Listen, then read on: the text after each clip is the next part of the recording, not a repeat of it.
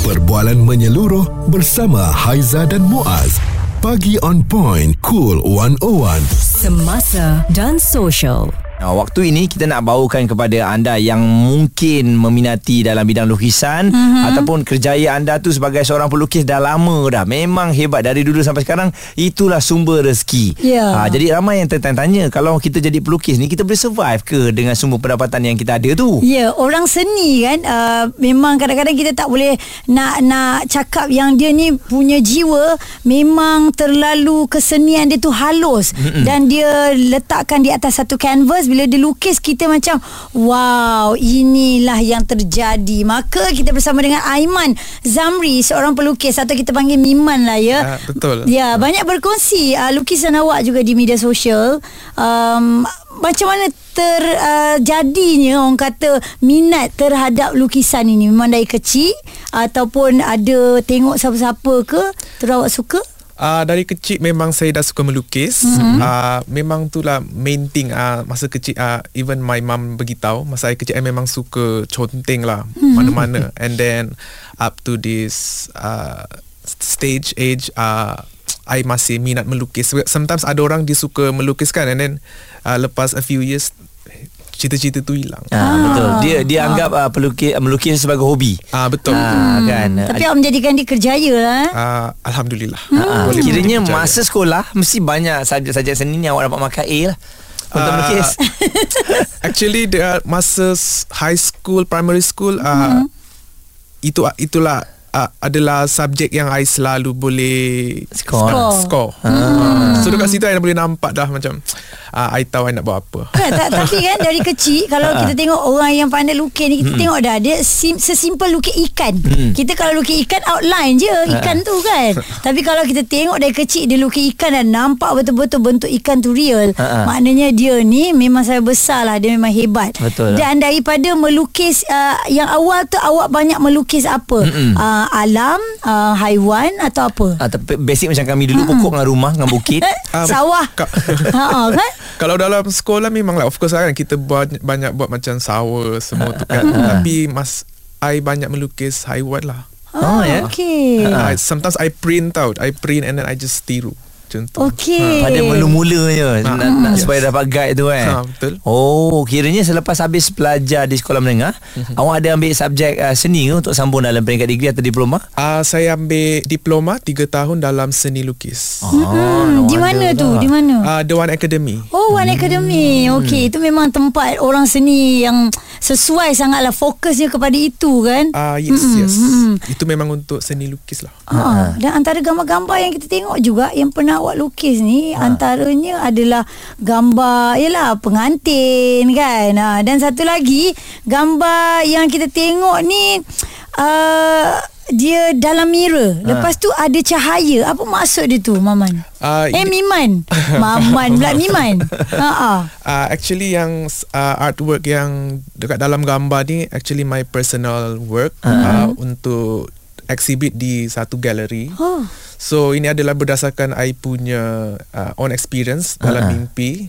Ah. So ini adalah tajuk dia adalah uh, kembar, demented kembar uh, which means dia macam alter ego. Uh, s- dia mempunyai dua image yang menunjukkan uh, dua insan ni which is me, orang yang sama um, tengah berlawan emosi di dalam I punya pemikiran. Oh, sebab nampak ke apa seninya di dalam gambar tersebut. Ya. Ah, dan kejap lagi kita akan terus melihat uh, dari segi kerjaya sebagai seorang pelukis ni sejauh mana dia boleh pergi mm-hmm. dan uh, Miman pun ada berkongsikan macam-macam. Kadang-kadang bila kita dah terintu sangat dalam lukisan ni, lukisan tu boleh bawa masuk dalam mimpi kita eh.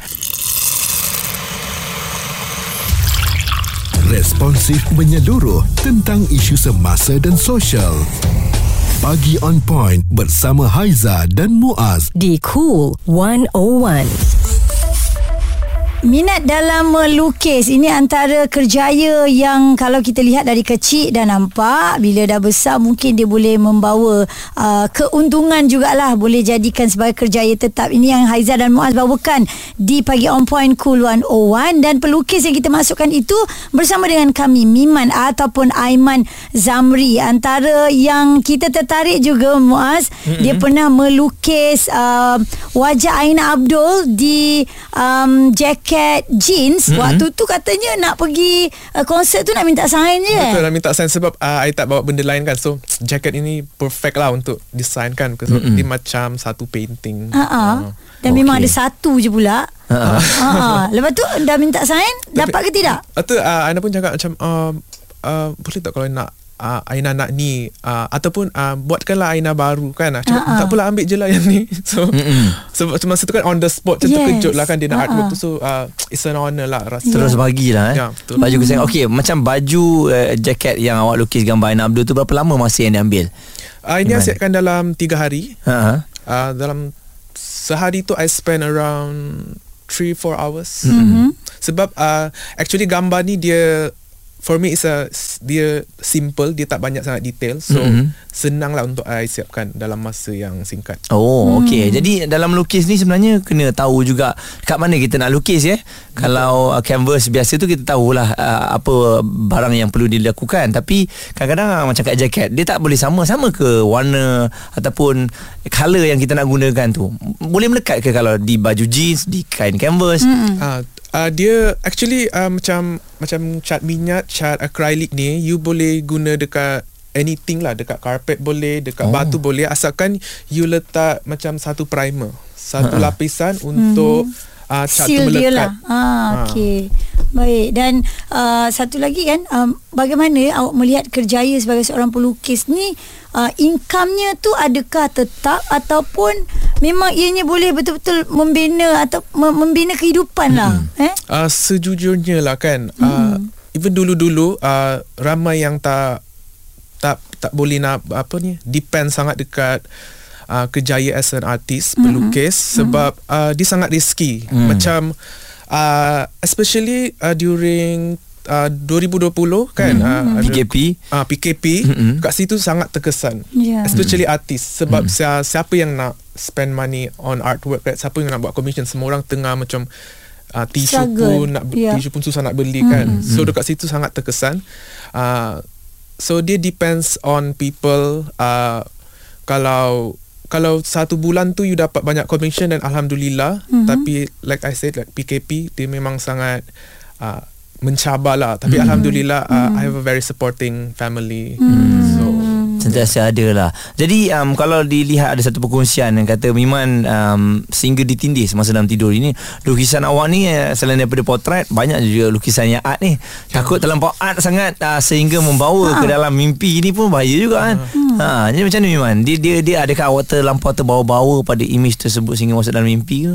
Uh, sebab uh, I pernah bercakap dengan satu ustaz ni. Dia cakap you pernah ke melukis tu? Masa you melukis tu you ada perasaan macam tak nak berhenti. Oh. macam tak tahulah macam apa maksud dia kan hmm. macam bukanlah macam kerasukan tapi you rasa macam sangat passionate about it Mm-mm. saya rasa uh, sebab saya suka melukis dal- dalam waktu malam sebab Oh. tenang semua orang Ha-ha. tidur kan so I, I akan melukis seorang-seorang dekat uh, ruang tamu ataupun bilik I hmm. uh, and then I of course I ada perasaan macam tak tahu sangat bersemangat Hmm. sangat bersemangat Waktu itu. yeah and dekat situ I dah tahu oh mungkin I memang kena buat uh, I punya lukisan ni pada waktu malam saja sebab kalau dalam waktu pagi tu memang macam mengantuk semacam macam Ha-ha. tak ada ni lah tak ada Hmm. Inspirasi Semangat. pun Ada tak inspirasi, datang. Eh. Hmm. Jadi bila di waktu malam tu tak ada gangguan ke? Kadang orang buat lagu ada Hmm. gangguan. Oh, ya eh? Ha, yang melukis macam mana? Hmm, sebab uh, ustaz tu dia pernah mention uh, actually masa melukis yang malam-malam tu dia detect memang ada something yang going lah. Oh. Ha. And also dia cakap uh, banyak benda tu bersarang dekat di dalam bilik I. Hmm. Oh.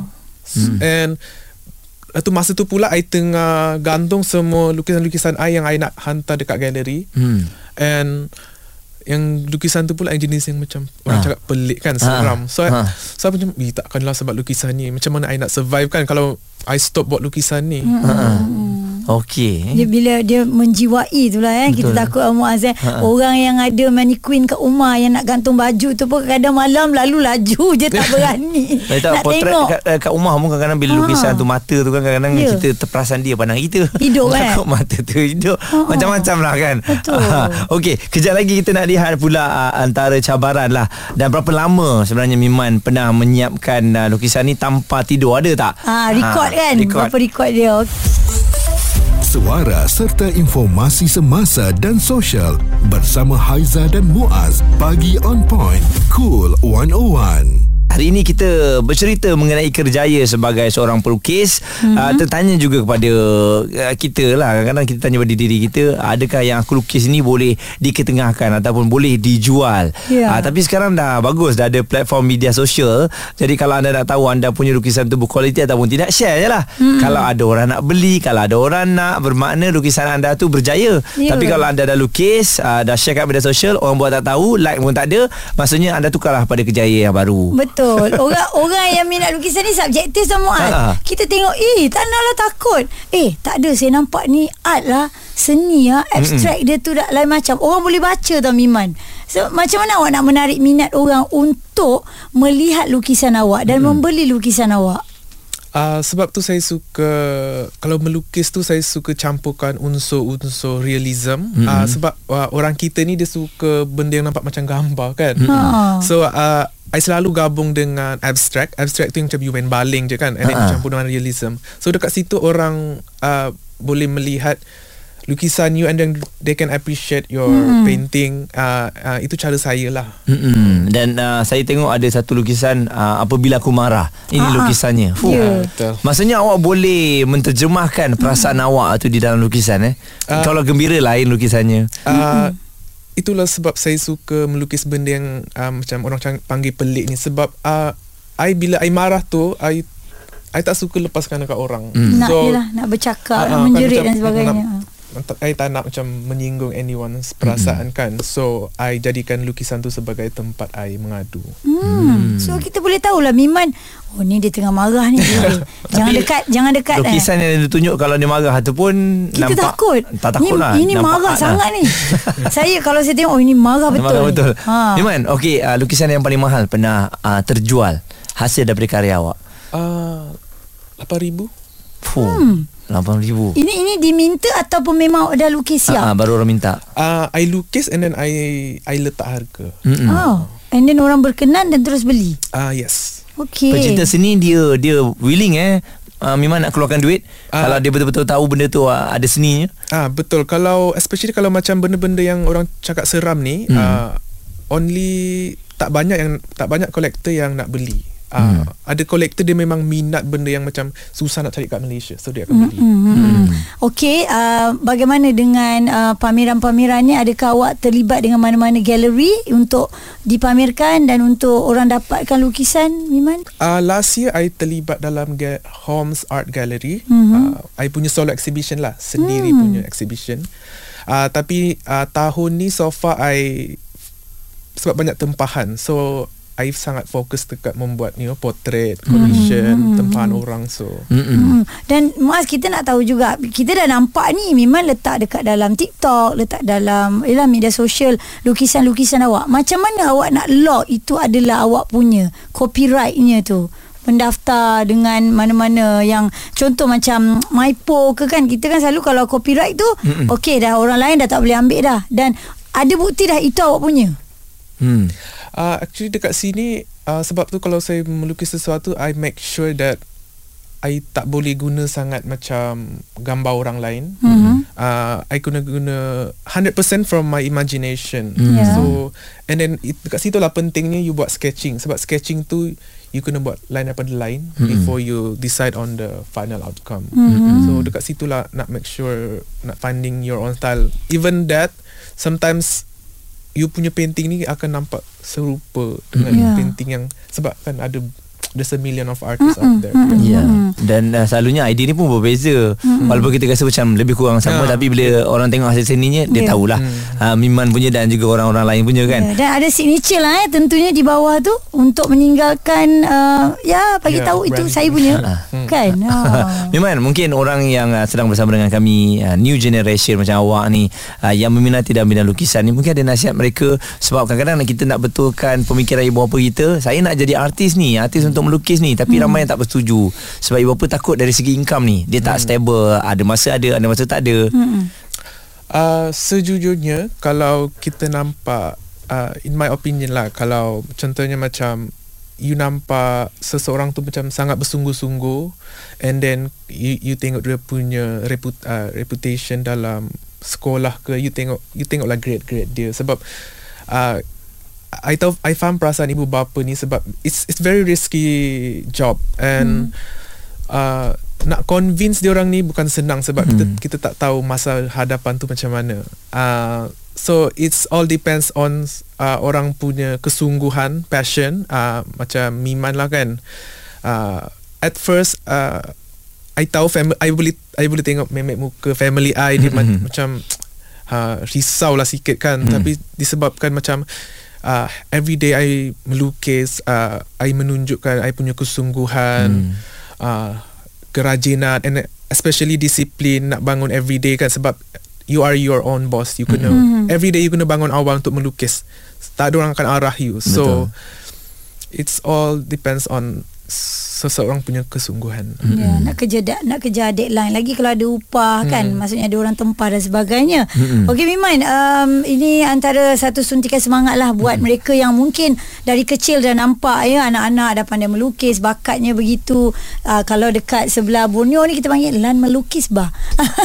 dan uh, yang mana nampak jangan hentikan anak punya skill di situ ya.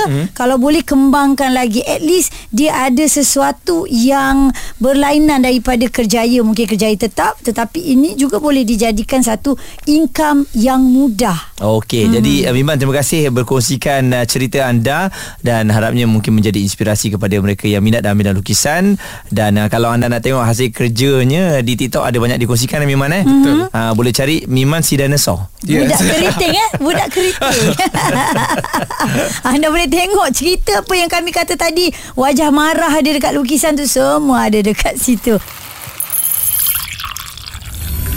Perbualan menyeluruh bersama Haiza dan Muaz.